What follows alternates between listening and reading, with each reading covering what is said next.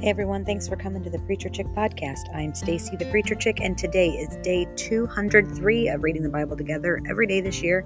Today we'll be reading Nehemiah 4 through 6 as well as Psalm 49. So, let's get going.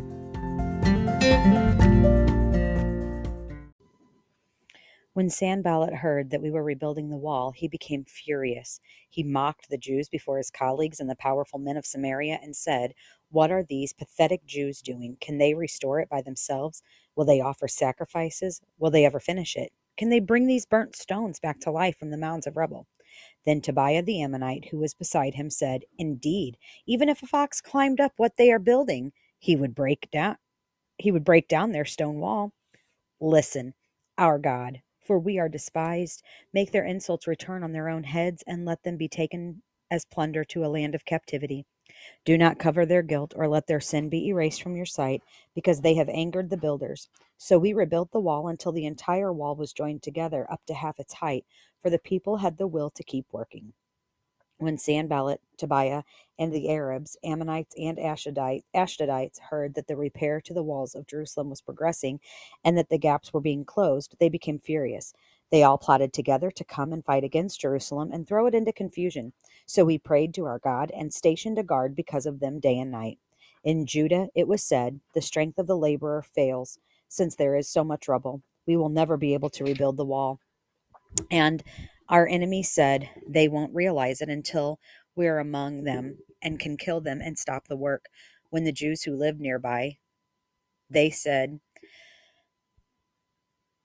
to us every t- to us time and time again, Everywhere you turn, they attack us. So I stationed people behind the lowest sections of the wall at the vulnerable areas. I stationed them by families with their swords, spears, and bows.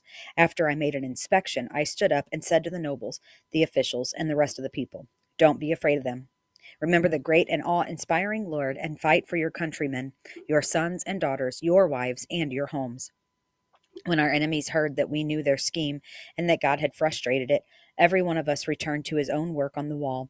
From that day on, half of my men did the work while the other half held spears, shields, bows, and armor. The officers supported all the people of Judah who were rebuilding the wall. The laborers who carried the loads worked with one hand and held a weapon with the other. Each of the builders had his sword strapped around his waist while he was building, and the trumpeter was beside me.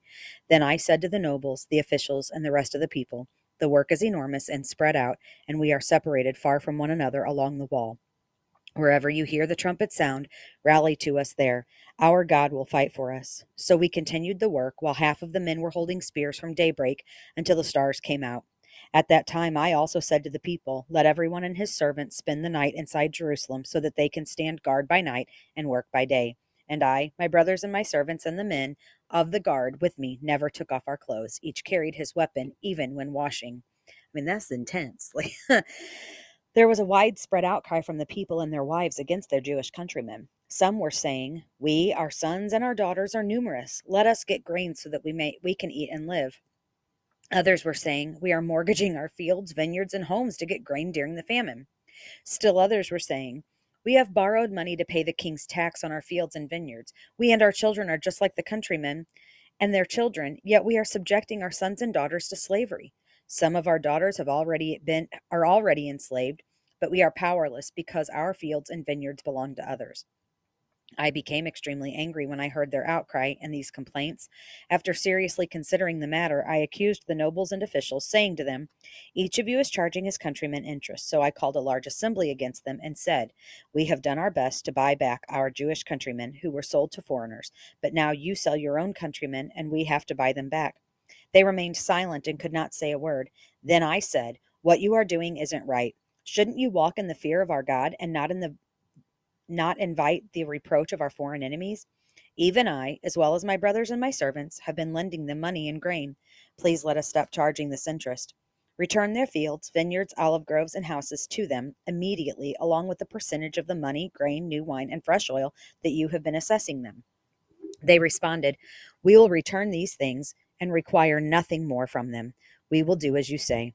So I summoned the priest and made everyone take an oath to do this. I also shook the folds of my robe and said, May God likewise shake from his house and property everyone who doesn't keep his promise. May he be shaken out and have nothing. The whole assembly said, Amen, and they praised the Lord. Then the people did as they promised. Furthermore, from the day King Artaxerxes appointed me to be their governor in the land of Judah, from the twentieth year until his thirty second year, twelve years, I and my associates never ate from the food allotted to the governor. The governors who preceded me had heavily burdened the people, taking from them food and wine, as well as a pound of silver. Their subordinates also oppressed the people, but because of the fear of God, I didn't do this. Instead, I devoted myself to the construction of this wall, and all my subordinates were gathered there for the work. We didn't buy any land. There were 150 Jews as and officials, as well as guests from the surrounding nations at my table. Each day, one ox, six choice sheep, and some fowl were prepared for me. An abundance of all kinds of wine was provided every 10 days, but I didn't demand the food allotted to the governor because the burden on the people was so heavy. Remember me favorably, my God, for all that I have done for this people. When Sanballat, Tobiah, Geshem the Arab, and the rest of our enemies heard that I had rebuilt the wall and that no gap was left in it, though at the time I had not installed the doors in the city gates, Sanballat and Geshem sent me a message Come, let's meet together in the villages of the Ono Valley. They were planning to harm me. So I sent messengers to them saying, I'm doing important work and can knock them down. Why should the work cease while I leave it and go down to you? Four times they sent me the same proposal, and I gave them the same reply. Sanballat sent me this same message a fifth time by his aide, who had an open letter in his hand. In it was written, It is reported among the nations, and Geshem agrees, that you and the Jews plan to rebel. This is the reason you are rebuilding the wall. According to these reports, you are to become their king, and have even set up the prophets in Jerusalem to proclaim on your behalf, There is a king in Judah. These rumors will be heard by the king. So come, let's confer together. Then I replied to him, There's nothing to these rumors you're spreading. You are inventing them in your own mind. For they were all trying to intimidate us, saying, They will drop their hands from the work, but it will never be finished. But now, my God, strengthen my hands. I went to the house of Shemaiah, son of Delaiah, son of Mehetabel, who was restricted to his house. He said, Let's meet at the house of God inside the temple. Let's shut the temple doors because they're coming to kill you. They're coming to kill you tonight. But I said, Should a man like me run away? How can someone like me enter the temple and live? I will not go. I realized that God had not sent them. Because of the prophecy he spoke against me, Tobiah and Sanballat had hired him.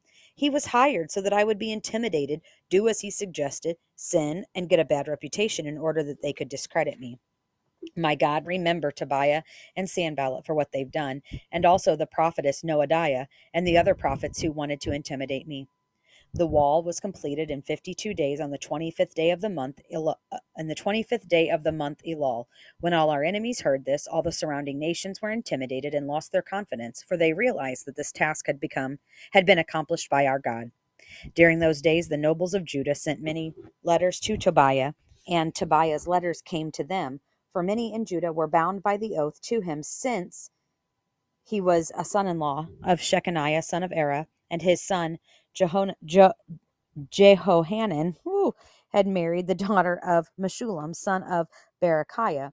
These nobles kept mentioning Tobiah's good deeds to me, and they reported my words to him. And Tobiah sent letters to intimidate me. I mean, you know, some people just can't let people live, right? Psalm 49. Hear this, all you peoples. Listen, all who inhabit the world, both low and high, rich and poor together. My mouth speaks wisdom, my heart's meditation brings understanding. I turn my ear to a proverb, I explain my riddle with a lyre. Why should I fear in times of trouble?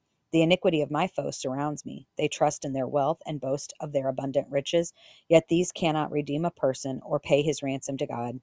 Since the price of redeeming him is too costly, one should forever stop trying, so that he may live forever and not see the pit.